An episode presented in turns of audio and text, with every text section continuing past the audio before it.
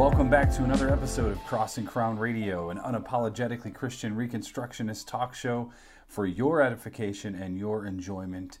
Jesus is King. There is no neutrality, no exile, and no surrender. My name is Jason. With me here today again is my co-host John. How are we doing today?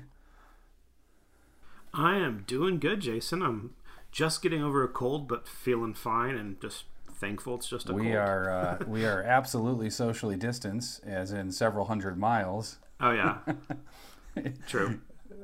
You're still in the beautiful state of Virginia, and I'm in Oklahoma. Yes, although Virginia, Virginia's been quite cold, but nonetheless, um, yeah, yeah, it's, yeah. I'm thankful for technology to be able to do this, and and this is actually our uh, final episode for the year for twenty twenty, and so.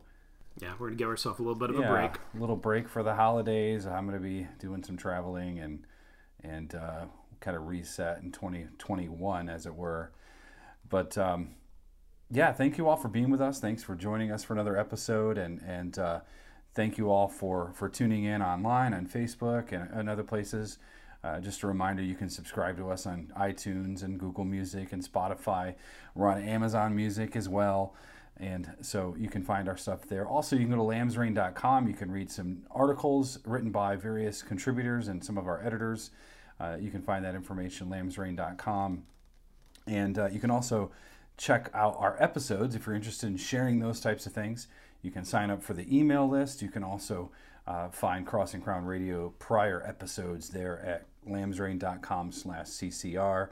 And uh, John, tell them how they can support our work if they so choose.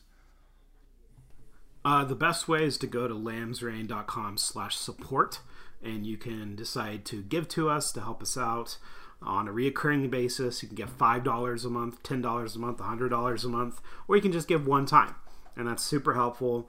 Uh, we don't do any of this for profit. We don't really make any money. Uh, all the funds that are coming in are just paying for the software we use to make videos, paying for the website, um, some real basic upkeep. So we'd very much appreciate that, and uh, we want to thank all the people who are already supporting us. Yes, absolutely. Thank you all for, for your generosity. And uh, do remember us in your prayers and giving. If, if the Lord leads you, we, we certainly uh, appreciate your, your uh, support and your partnership with us. Uh, one other thing I wanted to mention is just a um, a thing that I'm participating in, uh, a conference on postmillennialism. It's an online conference uh, hosted by uh, Pastor Brandon Scalf and Pastor Cameron Gray and some others. Uh, it's called A Purchased Victory. You can find it at cruciform ministries dot org.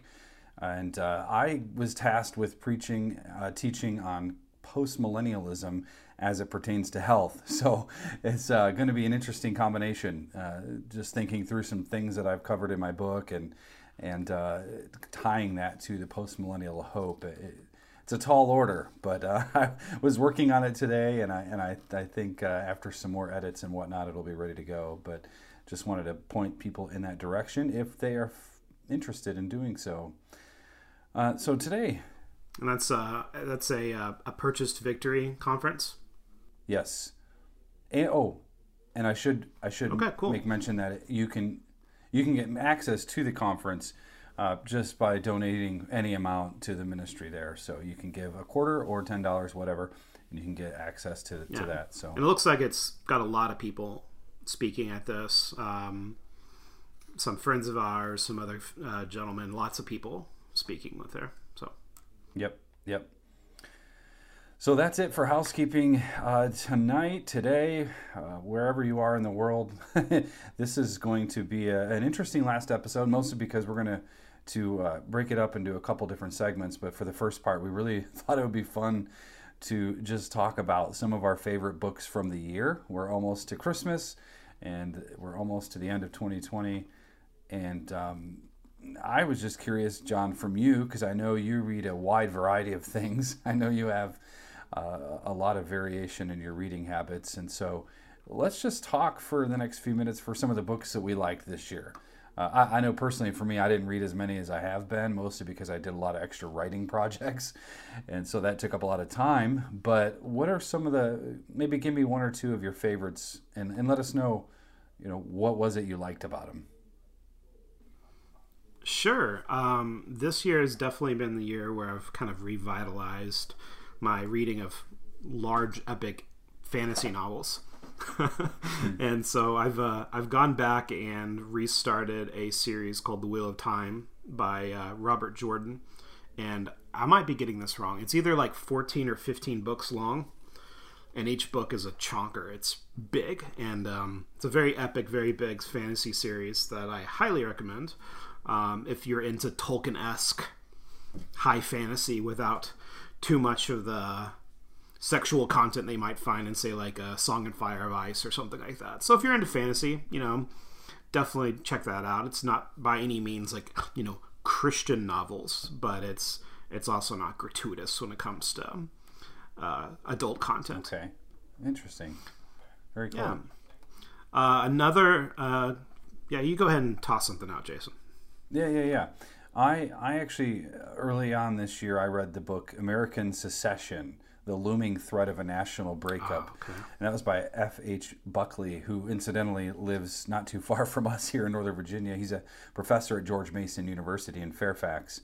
And I, I thought it was just an interesting book. He makes the argument for secession and and uh, just kind of historically what that's looked like. And he, he traces as well um, just what smaller countries are able to achieve that bigger ones aren't, and those sort of things. And Um, I just thought it was. I thought okay. it was. I thought it was yeah. interesting. You know, just the idea of secession and what that might look like, and I think he gave some plausible scenarios, and and um, especially given the nature of our political election this year and, and things like that, it it uh, gives us options to consider that perhaps may be a better way than bloodshed. So, I, I do recommend it. It's worth reading. Uh, yeah. Any any way that's not bloodshed is a fairly good option to me. Yes, definitely. What do you? What else you got, John? What else did you read this year that you liked? Um, this one, this one's a little bit different because it's not, it's not strictly theological. And then again, neither was fantasy novels. Um, but there's a book called Boundaries by uh, Cloud and Townsend, and it's a book on relationship boundaries, and that could be friendships, it could be a marriage, it could be dating, and it's all just about healthy, um, respectful boundaries that you might have with people. So it's learning how to say no, learning how to say yes, what would actually be healthy and effective, and building real trust, real intimacy with people.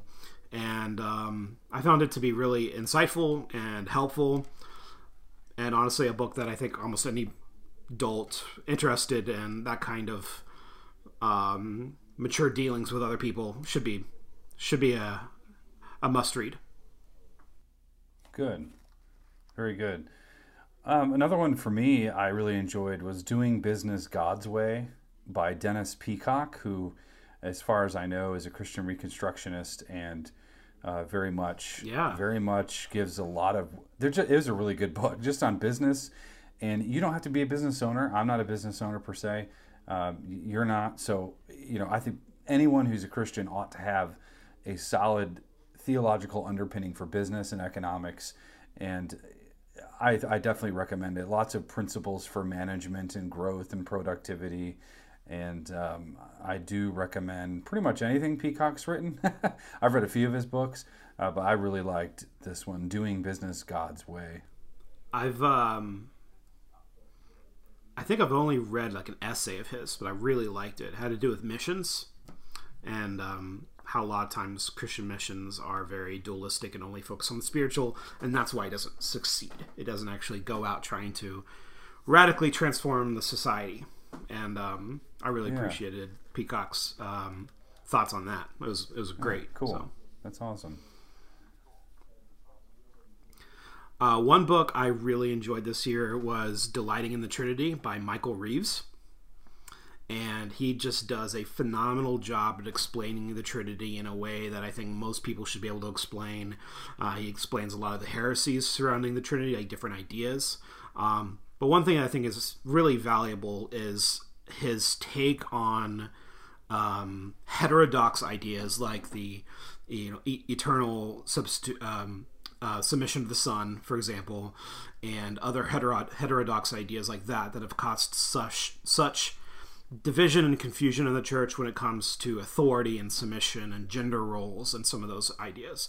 Uh, so Reeves does a phenomenal job in explaining those issues, while at the same time just really providing a book that genuinely brings joy to my heart in who God is.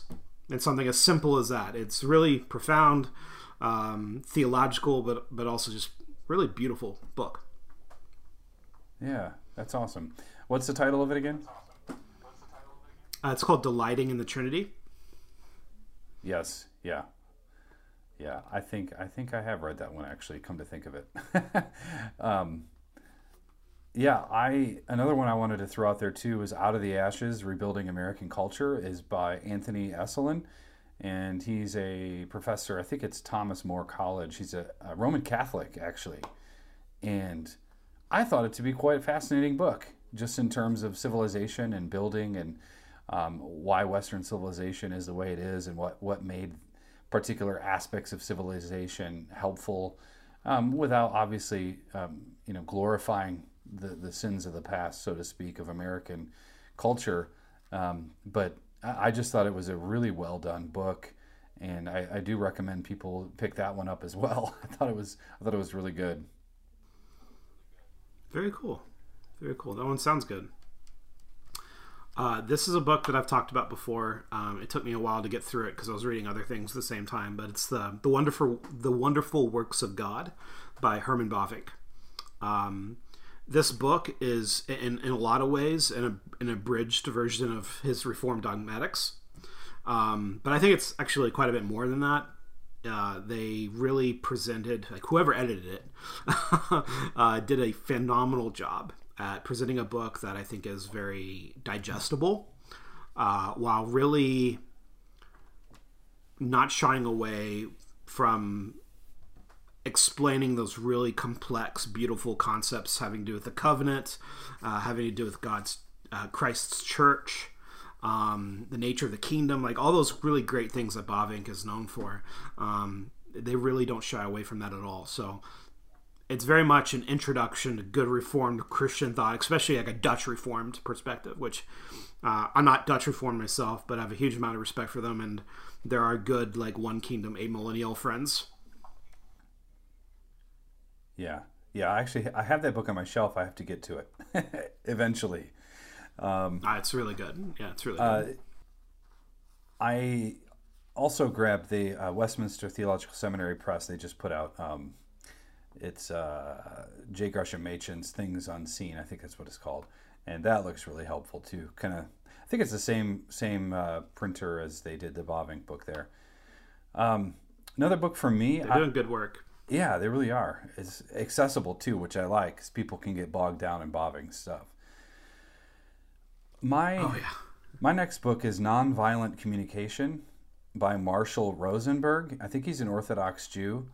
Uh, okay. If I remember correctly, but just on communication basics. And I have to tell you, you know, there obviously would be things in there we might raise a raise an eyebrow at, but for the most part, it's just really helpful, practical tools on communication and and and you know, being able to articulate how you feel, for example, and not just saying I feel lousy. Well, why do you feel lousy? Well, I feel lousy because X, Y, Z, or you know, and and just basic communication skills that, unfortunately, I think we here in the West, in our Twitter age, uh, really fail to do so, uh, fail to communicate in a lot of ways. And, and I do think it's very helpful, at least just for me, thinking through it pastorally and trying to help people com- communicate. I want to learn to communicate better, and I do recommend Rosenberg's book there, Nonviolent Communication. What else do you have? Uh, I have a book that's a reread for me, but I haven't read it in probably ten years. It's uh, Political Polytheism by Gary North. And it is a classic, and it's a classic for a yeah. good reason. It is his work on how a political pluralism within society just won't work, how society needs a moral political standard. Um... doesn't necessarily mean everybody in the entire society has to agree on every last thing, but it has to have a standard because there's not going to be neutrality. So a society must be governed by a single standard. Um, that's going to be politics and the church and society in general. And um, he makes a, a very good case for that in that book. Yeah. Yeah, that's an excellent book, excellent resource. Um, for me, uh, I don't know if you've heard John John Taylor Gatto. He, um, I as far as I know, he is still alive. Uh, but he was a public school teacher in, I think it was New York City. But the book's called Dumbing Us Down, and I think this made waves years ago when it came out. Uh, I, I, I think this was like an anniversary printing, if I'm not mistaken. But but his his view of education and seeing the failures of the public school as a public school teacher was just fascinating to to to see just the fragmented learning and um, disabilities that are skyrocketing. Why are they skyrocketing? And just the issue of mandatory schooling, and and it's just a fascinating book. It's um, Dumbing Us Down, The Hidden Curriculum of Compulsory Schooling. And it's very, very okay. good. I think it's actually a collection of some of his speeches. And there's one speech that's just absolute fire. What's the name of the book again? Dumbing Us Down. John Taylor okay. Gatto. I read a lot about him in um, Murray Rothbard's pamphlet on public education. Ah. He pulled a lot from yeah. Gatto. And um, I haven't read him directly, but I definitely know yes. who he is. And uh, I looked it up. He, he actually passed away uh, twenty eighteen. Okay. Yeah. Yeah. I, I wasn't sure, but I and I, I had a hunch maybe it was recent. And if you want that book, I have it. I'll let you. I'll let you borrow it. Oh, cool. Thank yeah, you. yeah. Uh, one one other book that I read this year that I thought was really really helpful is a book called The Color of Law uh, by Richard Rothstein, and it has everything. It it primarily focuses on redlining. Uh, but it goes into lots of other economic regulations that have been used historically in America that have had extremely racist um, consequences, and how uh, whether it is economic redlining um, or other kinds of economic regulations, especially within cities, but also just statewide, how those actual policies have had historically negative effects upon um, racial minorities in those communities, and how those effects are still with us. Um, and I really appreciate it because it was just cold, hard facts. It wasn't a lot of um, uh, hyperbole. There wasn't a lot of, you know, sharp rhetoric. It was like, these are the policies. These are how they've affected communities. Um, and I, I thought it was really helpful and enlightening. Okay, that's that's great. I've seen that float around. Definitely something I'd like to get my hands on at some point, for sure. Yeah, it's really good. Yeah. Well, I have, I think I have like two or three more. And uh, do you have do you have a couple sure, more? Go ahead. All right, that's most of mine that I can think of right now. Okay, yeah, yeah. I'm actually going through my Goodreads list, so.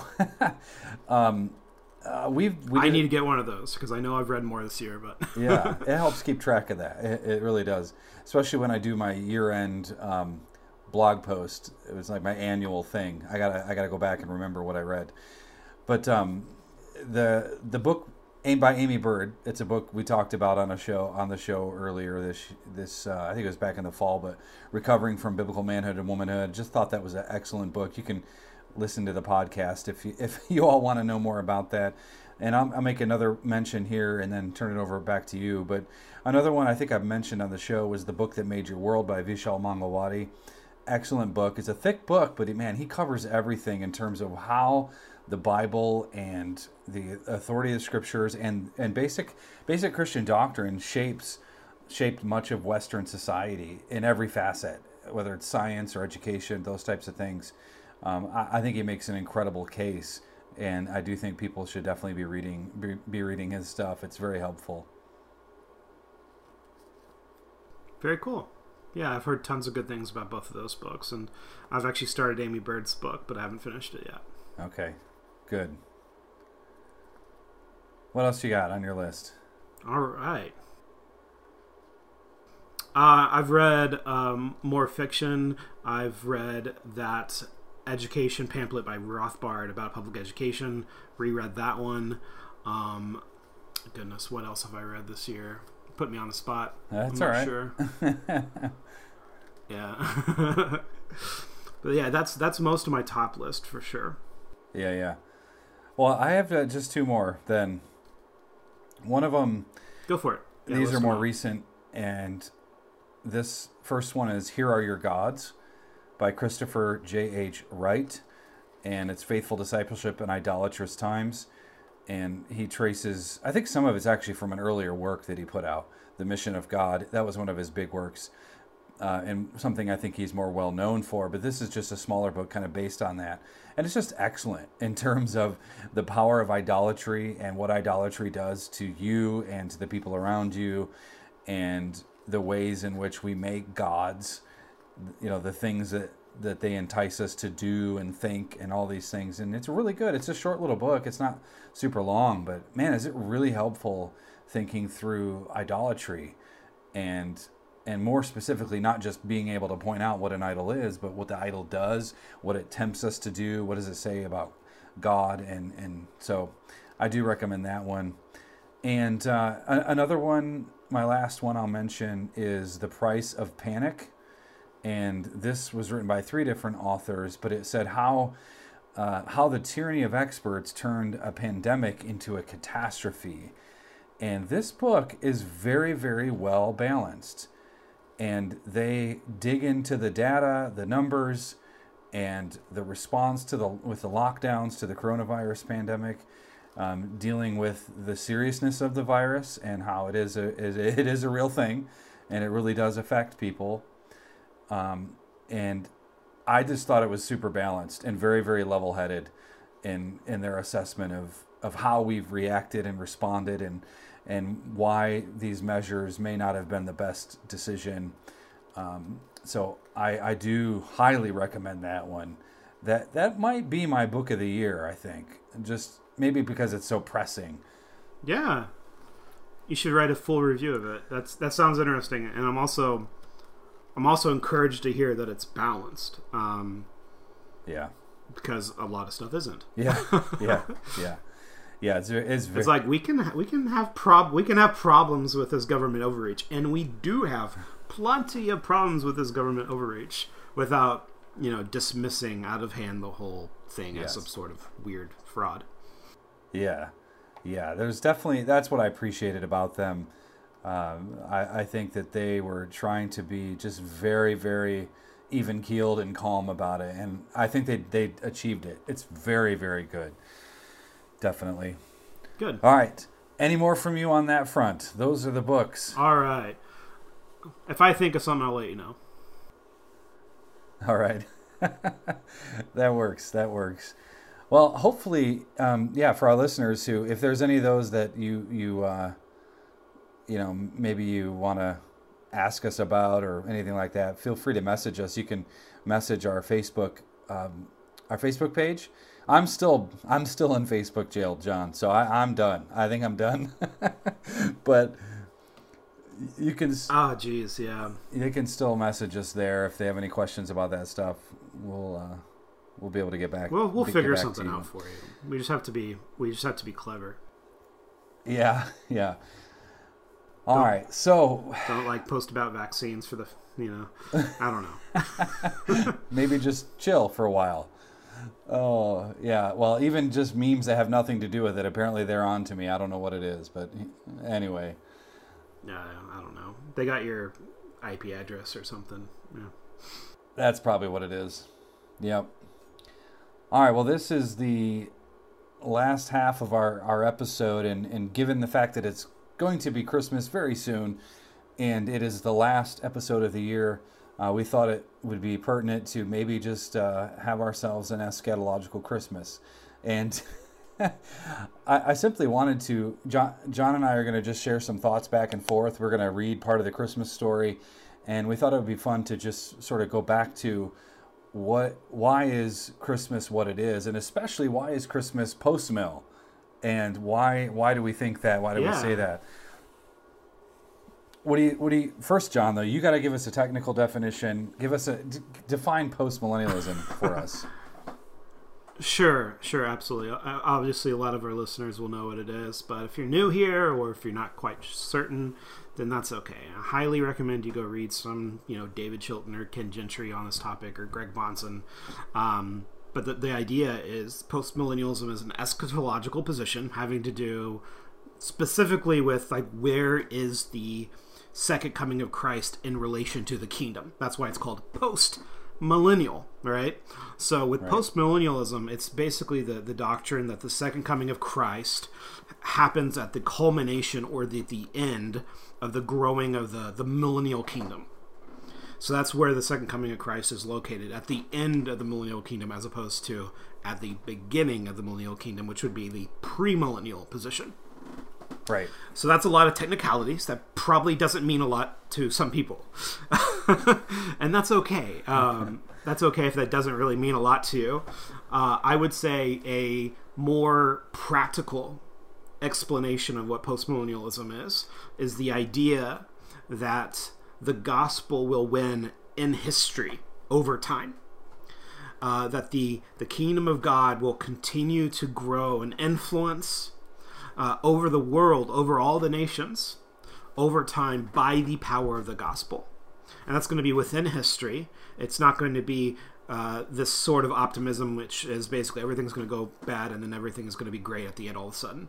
No, it's this is a growing. This is a... Um, a uh, mustard seed growing sort of idea, right? It's not all at once. It is a progressive growth throughout history of the kingdom of God. So we're optimistic. We believe that the gospel will take effect. Uh, it's not something that we think that we we have to teach, but we don't really have any hope of it, you know, working. Right. right. Um, it's something that we have hope in, that it actually does matter in society and in culture and in history.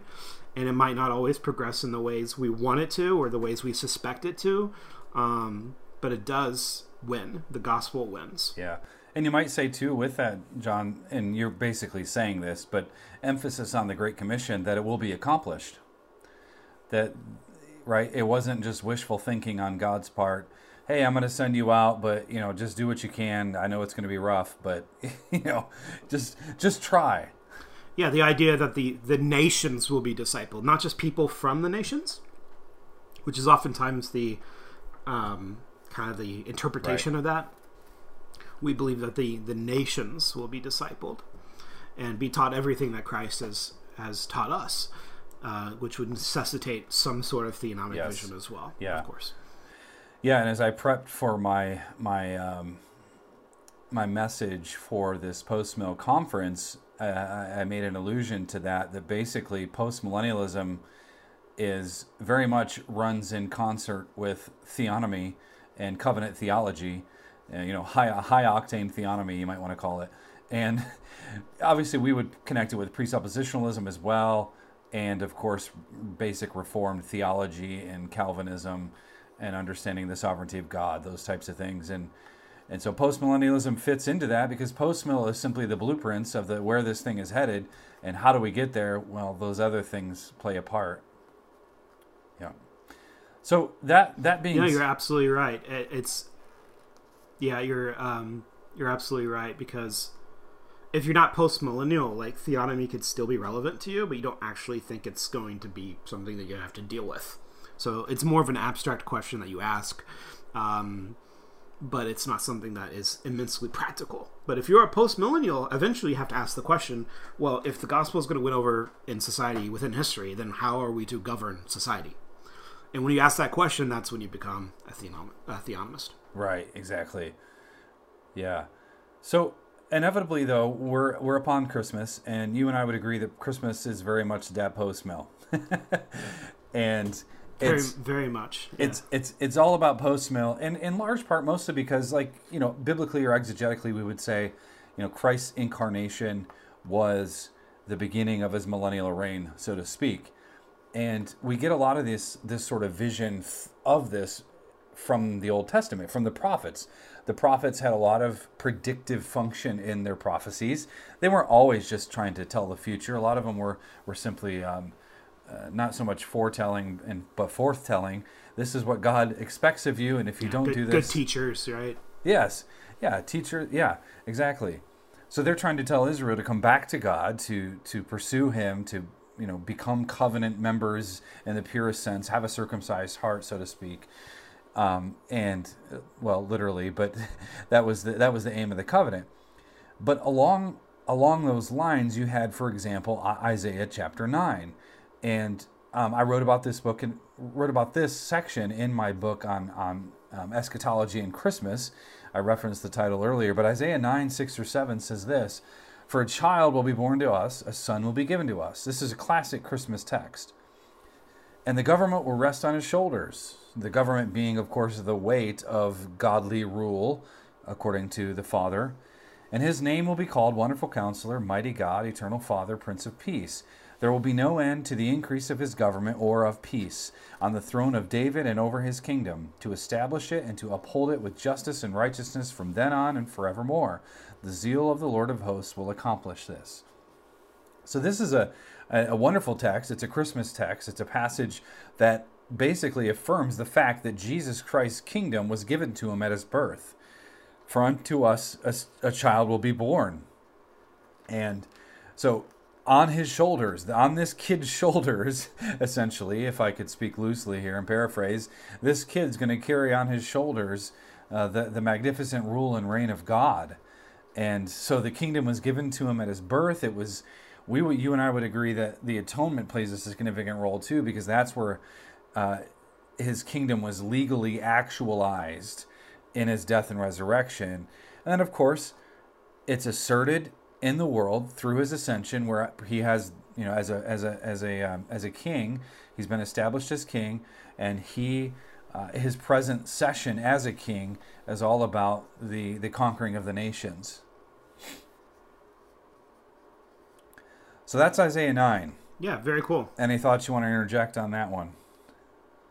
Uh, just that the connection between the birth of Christ and postmillennialism isn't isn't uh, just a vague, oh, well, we have hope in Christ because we're postmill, and obviously Jesus was born on Christmas, therefore Christmas is postmill. It's more than that.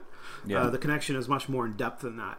We're saying that the actual prophecies of Christ coming to earth um, th th through a woman as a child, those prophecies not only prophesied the coming of Jesus, but the coming of the King who will reign forever. Um, so those prophecies are all mixed in together. So like the texts that we have on postmillennialism are oftentimes also the Christmas texts. Right. And I would point our listeners to lambs rain dot com, and you can search for our friend Jordan Wilson's article, "End the Lies, Joy to the World is, is a Christmas Song." And he, he wrote this a few years ago, um, but the whole argument was that uh, Christ's coming is his reign. He will reign. The Savior will will reign. The, the joy to the world, the Lord will come. The Lord is come. And so he, he makes a great argument with that, that uh, John one, first John three eight, the reason the Son of God appeared was to destroy the works of the devil. Uh, Revelation twenty-one five, and he who is seated on the throne, behold, I'm making all things new. So all this stuff about the gospel going far as the curse is found is all about a king who was enthroned on high. He presently demands that we prepare him room. He presently rules the world. He presently makes his blessings flow far as the curse is found. So if you haven't read Jordan's article on that, you got to go read it. It's really, really good for our listeners. So the prophets predicted it. And then we get to the New Testament. We get to Luke chapter one and two. And and John, I know you're going to, I'm going to have you you read John two in a second, but I wanted to just simply point out Luke Luke two. Or sorry, yeah, Luke two. Uh, your name is your name is John. You're going to read Luke two. we we'll figure it out. Yeah, we'll figure it out. So, in in in Luke chapter one, you have this story of Mary being told what's going to happen, and we have this song of hers, the Song of Praise, the Magnificat, it's called, and she says, "My soul magnifies the Lord, and by and my spirit rejoices in God my Savior, for he has looked on the humble estate of his servant. For behold, from now on, all generations will call me blessed," which is true. "For he is a he is mighty and has done great things for me, and holy is his name. And his mercies for those who fear him from generation to generation. He has shown strength with his arm. He has scattered the proud in the thoughts of their hearts. He has brought down the mighty from their thrones and exalted those of humble estate. He has filled the hungry with good things, and the rich he has sent away empty. He has helped his servant Israel in remembrance of his mercy, as spoke to our fathers, to Abraham and to his offspring forever. So th this song of Mary is really good, and it's been a subject of a whole lot of things, including, you know, symphonies and songs and so on. And Mary's rejoicing in the fact that the Christ has come. He's the one who has fulfilled Abraham's promises. He's the one that is bringing all of Israel's story, all of Israel's hopes, all the way to fruition in his coming. So Mary, Mary did know. She did know. After all. she, she, all right, cool. I just wanted to get that. I just wanted yeah, to get that There's clear. a lot of funny yeah. memes about that, actually. Mary, did you know? Yes, she knew. She knew. But it's just a great passage to, to, to ponder, and thinking on how God, my Savior, he, he, she's rejoicing in God, my Savior. He is the salvation of Israel, and thus he's the salvation of the world as well. And then, of course, we get into John, uh, Luke two. Luke two, one through twenty-one. John, if you would read that. Yeah, I'll go ahead and read that. In those days a decree went out from Caesar Augustus that all the world should be registered. This was the first registration where uh, Quirinius was governor of Syria. And all went to be registered, each to his own town. And Joseph also went up from Galilee, from the town of Nazareth, to Judea, to the city of David, which is called Bethlehem, because he was one of the house and lineage of David, to be registered with Mary, his betrothed, who was also with child. And while they were there, the time came for her to give birth.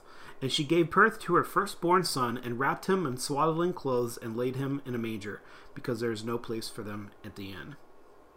And in the same region there were shepherds out in the field, keeping watch over their flock by night. And an angel of the Lord appeared to them, and the glory of the Lord shone around them, and they were filled with great fear. And the angel said to them, "Fear not, for behold, I bring you good news of great joy that... Um, that will be for all the people. For unto you is born this day in the city of David a Savior, who is Christ the Lord. And this will be a sign for you. You will find a baby wrapped in swaddling clothes and lying in a manger." And suddenly there was with an angel a multitude of the heavenly host, praising God and saying, "Glory to God in the highest, and on earth peace among those with whom he is pleased." When the angels went away from them into heaven, the shepherds said to one another, "Let us go over to Bethlehem and see this thing that has happened, which the Lord has made known to us." And they went with haste and found Mary and Joseph and the, and the baby lying in a manger. And when they saw it, they made known this, the saying that has been told them concerning the child. And all who heard it wondered at what the shepherds told them. But Mary treasured up all of these things, pondering them in her heart. And the shepherds returned, glorifying and praising God for all that they have heard and seen, as it was told to them. And at the end of eight days, when he was circumcised, he was called Jesus, the name given by the angel before he was conceived in the womb. And that is Luke's version of the Christmas story. Thank you for reading that. I think what kind of what I wanted to point out with regard to Luke's telling, especially when you consider Luke one and two, which sets the tone for the rest of the book, and obviously for the book of Acts as well. Luke was the author of both. Is basically this idea that this great responsibility of gathering a fully regenerated, covenantally faithful people for the purposes of transforming all nations and all institutions, it began the moment that Christ entered the womb. And there's a reason the gospel writers emphasize this. You know, John doesn't have a birth story. The Gospel of John starts with, "In the beginning was the Word." And that's his version of the story, his telling. He goes all the way back to the beginning of creation. But here Luke emphasizes this idea that the Savior has come, and he's the one who's going to transform the nations. And uh, the people who heard this under, understood it quite well, that that was their goal. They were going to see the nations transformed. That was what Israel's purpose was always supposed to be. If you want to know what Israel was supposed to be, you look at Jesus. Jesus is Israel. He's the faithful one. So the political interests of God on the earth started the moment the Holy Spirit conceived this miraculous unification of the divine Son of God with humanity in the womb of, of the Virgin. And that's part of the miracle of the Incarnation, the miracle of Christmas, the fact that God became man. He is Emmanuel, God with us. Thoughts from your perspective, John? Anything you wanted to add on that Christmas story? No, you did good. No, you're... Um, no, that's that's good. That's good stuff. So um, one thing that I've been doing, we've been walking through the book of Romans at Crossing Crown Church, and and uh, you get to Romans ten four, and you see this phrase that Paul uses, that that Christ is the goal of the law, or it's the end. He's the telos of the law. He's where all of the um, hope of Israel was going to. All, all the law of God, the the um, you know, you think of the psalmists, the the the, the prophets, even Moses himself, everything was pointing to this place where he's the goal, he's the purpose purpose of the law of God. And the reason I bring this up is because when we talk about Christmas, Christmas is an eschatological reckoning for Israel and thus for the world. Um, I know you've read a, quite a bit of Gary North too, John, and and he's he's talked about this in some of his writings, but there's this idea of a of historical discontinuity or disruption. And that's what's fascinating to me about Christmas, is that God disrupted everything. The world was kind of whole humming along, doing its own thing, and God decides to to disrupt it. And and you might even say Christmas is God's invasion plan. You know, it, it, it's his invasion plan. So Christ comes, he lives a perfect life, he dies. He in Christ, God strangles death to death. But the question I, I wanted to ask, you know, for our, our discussion a little bit more, is what does the birth of Christ do for us? You know, why does it matter that Christ came? Why does it matter that Christ was the incarnate Word? Oh, goodness. Uh, big question. It matters hugely. Um, God predestined a, a, a way of salvation before the foundations of the world. And part of that plan of salvation had to do with an actual atonement that had to be satisfactory. So part of all of that includes Jesus, God, actually living a life on earth, uh, actually being tempted, uh, just like any other man would be tempted, and actually dying. And in, in order for him to die that sort of physical death, he has to be actually born as a human. So it's all wrapped up into the gospel, where we don't get the cross without the birth. We don't get the gospel without the birth. Um, yeah, it has to be a real historical event. Uh, there is obviously, you know, some liberal scholars who will focus on, well, just the meaning of the gospel or the meaning of the cross, but it doesn't, it can't, it can't work that way. It actually has to be a real death on a real cross with a real man, and that that that necessitates um, the real bodily pregnancy of Jesus Christ within Mary and, and right. birth. And it has the the Christmas story has to be real for the Gospels to be real. Yeah. Yeah, and I think with that point, you have this this idea that, that the incarnation of Christ was not a mystical event, which birthed a religion of mysticism. I think there there's a lot of people that, like you mentioned, the liberal scholars who will essentially say, well, we don't need a virgin birth anyway, uh, you know, or, or guys like Albert Schweitzer who will who will say, well, you know, Jesus was a, was a prophet of his time. He was an apocalyptic prophet. And things didn't go the way he thought they would, so he died. And the church said, "Well, you know what? Let's, you know, let's just have a memorialization of Jesus." And so it, it wasn't. The incarnation was a, absolutely an ethical event, which birthed the religion of dominion.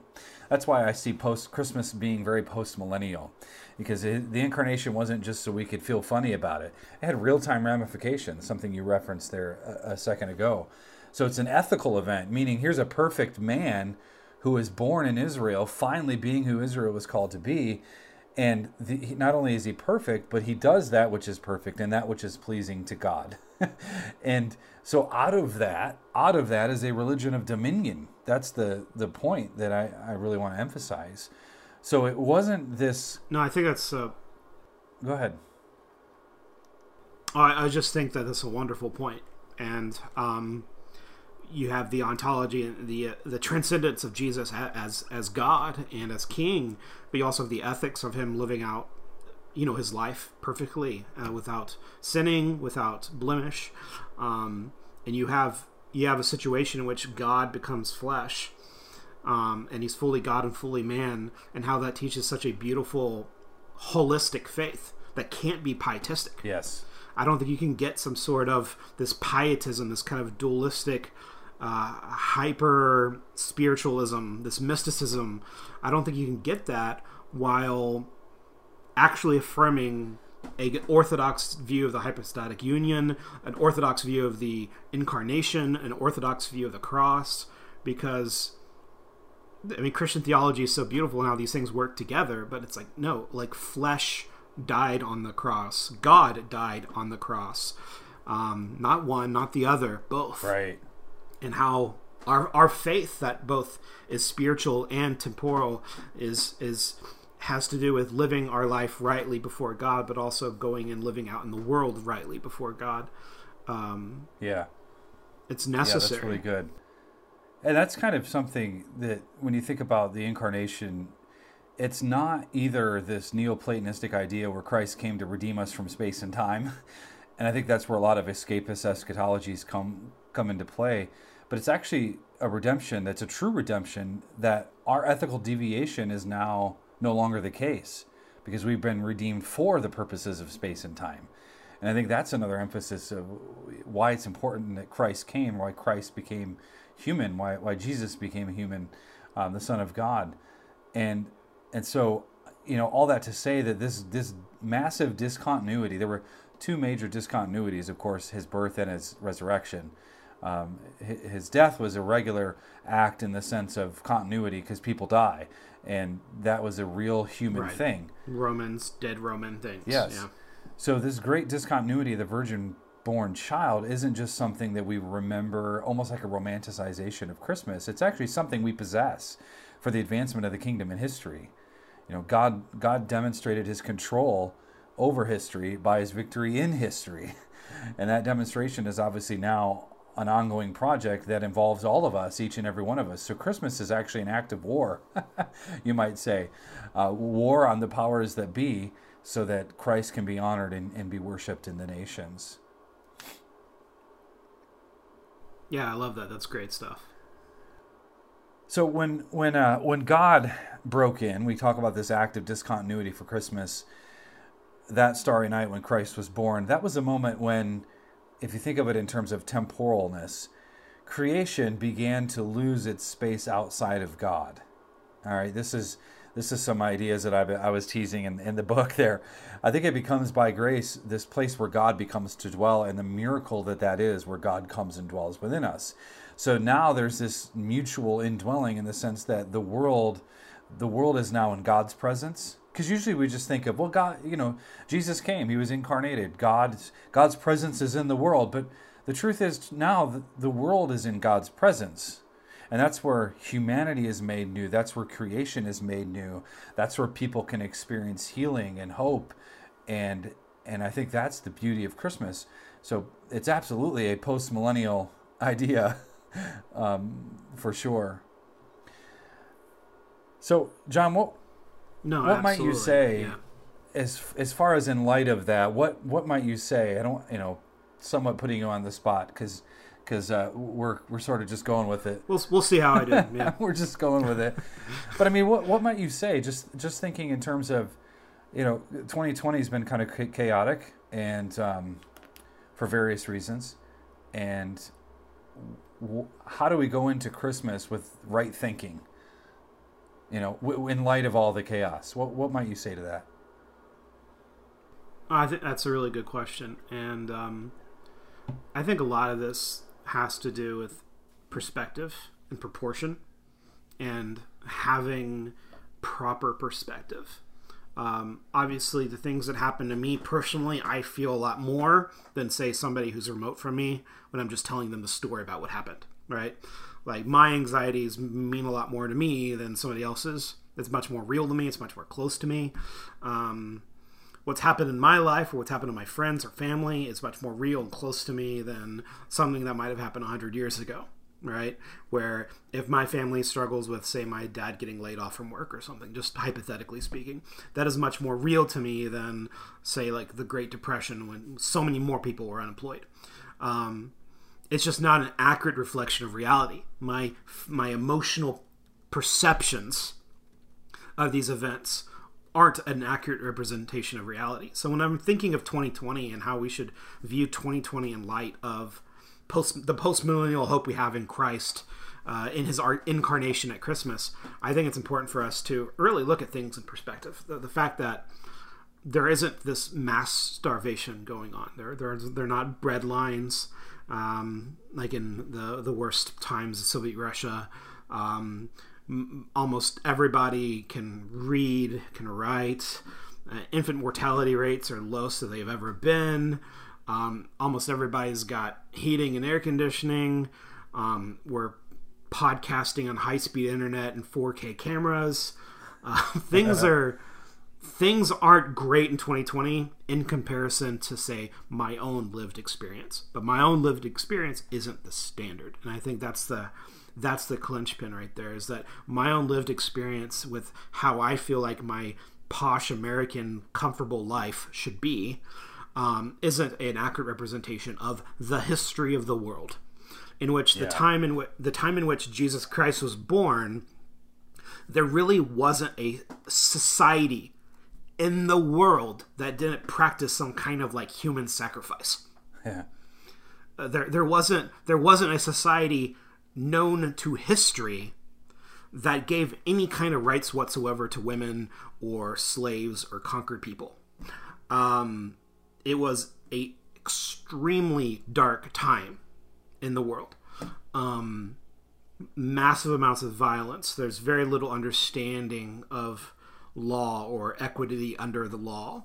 Um, and human rights, civil rights, technology, Uh, innovation in agriculture and markets and economics and all of these things progressed as the gospel progressed, where the the um, mm-hmm. the victory of the gospel can be seen throughout the growth of all of these factors working together. And sometimes we we think of this in terms of like Western civilization, when it's really Christian civilization, and that could be That can be Western because just the way history has worked out through the European expanse of right. Christendom. Uh, but we also see that in other enclaves in the world that wasn't very Western, but it was also Christian. You also see similar advances in those places. And, and so whenever I think of twenty twenty again, it's like we need perspective. Yes. Where I wasn't able to see my family as much as I would like to over Christmas isn't the same thing as dealing with the bubonic plague and not having any civil rights whatsoever. Where the assurance that I would own my home tomorrow, unless my my petty lord decides otherwise, that's not like a worry of mine. It's not an anxiety of mine. Um, while just the basic assurance of property rights, the super basic assurance of very fundamental property rights, was extremely uncertain for almost everybody for most of history. Um, so just having that kind of yeah. perspective, I think, is so important. And I don't want to sit around and say like the world's perfect. Like we have like on-demand abortion, for right. example, right? Um, but I also think that we need to really understand how far we've actually come, and try to get our thoughts and ideas about twenty twenty out of our own lived experience and more into an historical context in which we can at least try to empathize a little bit with how most people lived um, in the past. Yeah. The vast majority of history uh, lived in ways that we would find intolerable today. Yeah, that's really good, John. I think that's hu- hugely important, especially given the fact that eschatological pessimism is thriving. It always thrives on newspaper theology, yeah. right? It's what, oh, absolutely. How bad are things I've, in the news? I've totally... Oh, yeah. I've totally seen memes recently. I, I should have grabbed one when I saw it that were like, you know, it was about postmillennialism. And it was all it, all it said was like twenty twenty. Then it said, what now, postmillennials? And yeah. I was like, don't be a whine, don't be a whiny brat. Like, you have no idea how good you actually have it. And it's like, yeah, people are suffering and there's like real things going on that are really bad. But like, you know what? You are typing that on Facebook. I mean, that means you still have like high-speed internet to your house. Like there's there's gigabytes and gigabytes of data and images and text and videos going from your tiny little phone to space and back, and you're complaining as if like that this disproves t- postmillennialism. It's utterly absurd. Um, but I think, you know, outside of economics and technology and air conditioning and like quality of like safe food and water, all these things, right? Uh, the heart of postmillennialism isn't in that. Right. The heart of postmillennialism isn't about those things. Those are consequences of the gospel. Those are consequences of postmillennialism, but that's not the heart of postmillennialism. The heart of postmillennialism is that the gospel goes forth. So we can actually have downturns in certain things in society where uh, there could be different tribulations or turmoil, or there could be an economic downturn or depression or an upheaval or some sort of tyrannical whatever. You know, there can be definitely uh, dips along the way, um, but that doesn't matter because our hope isn't in our circumstances. Our hope is in the gospel, and the gospel, whatever happens, keeps on marching along. And all the consequences of the gospel, those things that come along in a just society, like, you know, uh, good markets and good economics and freedoms and technology, those things will come along, but those things aren't, aren't postmillennialism. They're just consequences yeah, of postmillennialism. Yeah. yeah, that's really good. I want to give a couple final thoughts. I, I think for me, when I think about Christmas and in twenty twenty, I, I think the, the the mission has always been the same, right? The mission's always been the same. The role of humanity, if we want to be true to Christmas, is to exercise the prophetic, priestly, and kingly responsibilities that we now possess as members of Christ. So we, we are always to shed light in the dark world as prophets who herald the truth of God and reality. As priests, we are, are to steward and care for the world, not least the people in the world, providing assistance, healing, nurture to those who are hurting. Um, I, I think of uh, Florence Nightingale, who, who said that basically what impressed her about Christ the most is he always went to the sick. He always went to, to, to the hurting.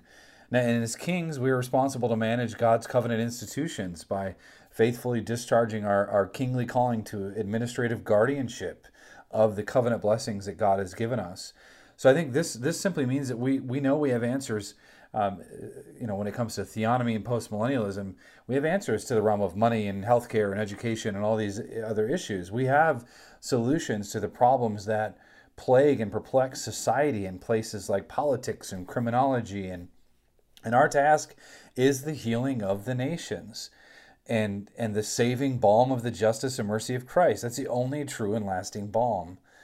And and when I think when I think about Christmas, I, I find it absolutely thrilling that the, the, the inbreaking of the kingdom, the moment Christ was born, the kingdom, again, being legally set forth in his death, death and resurrection, that became the basis of God's plan to reverse the curse and to create a world where sin is, is dismissed and holiness runs rampant instead of, of humanism or paganism.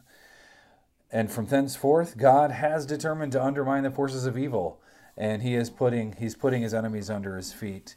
And so when I think of Christmas and postmillennialism, I think of, of of godly activity in the world and and not losing hope and making memes that are silly like that, that one you just mentioned.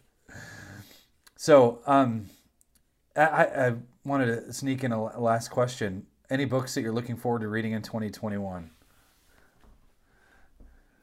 Uh, there's a book called uh, Gentle and Lowly I want to read by Orland.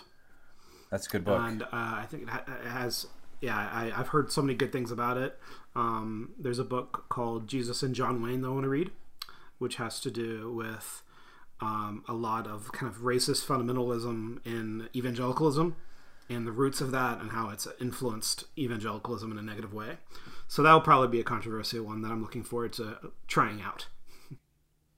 Good. I am going to make it a goal to read the work, complete works of Francis Schaeffer in twenty twenty-one. Oh, that's a big one. Yeah, I think he has cool. got a... Crossway put out a six-volume set, and I got it a few years ago. And I've read some of his books, just, you know, one-off books, but I want to try to read through the entire set. So that's a goal. That's a goal. No, that's a great goal. Yeah, I like Schaeffer a lot. Yeah. Yeah, for sure. Well, folks, our aim is the kingdom of God and I, we want our, the kingdom of God to be made palatable, palatable and present in the affairs of mankind, his heart, his mind, his institutions. That's our aim. Christmas is that post mill because Christmas is all about Christ being established as Lord and King. And so I believe, John, that's it for us for this year. Merry Christmas to you. Yeah. And a Happy New Year to you. Merry Christmas to you, Jason. And for all our listeners tuning in, thank you all for, for being with us. And may the Lord grant you peace and rest. And uh, may he calm our anxieties as a nation. So we will see you next time. Our, our hope is in him. Yes, indeed. All right. Until next time, grace and peace to you all.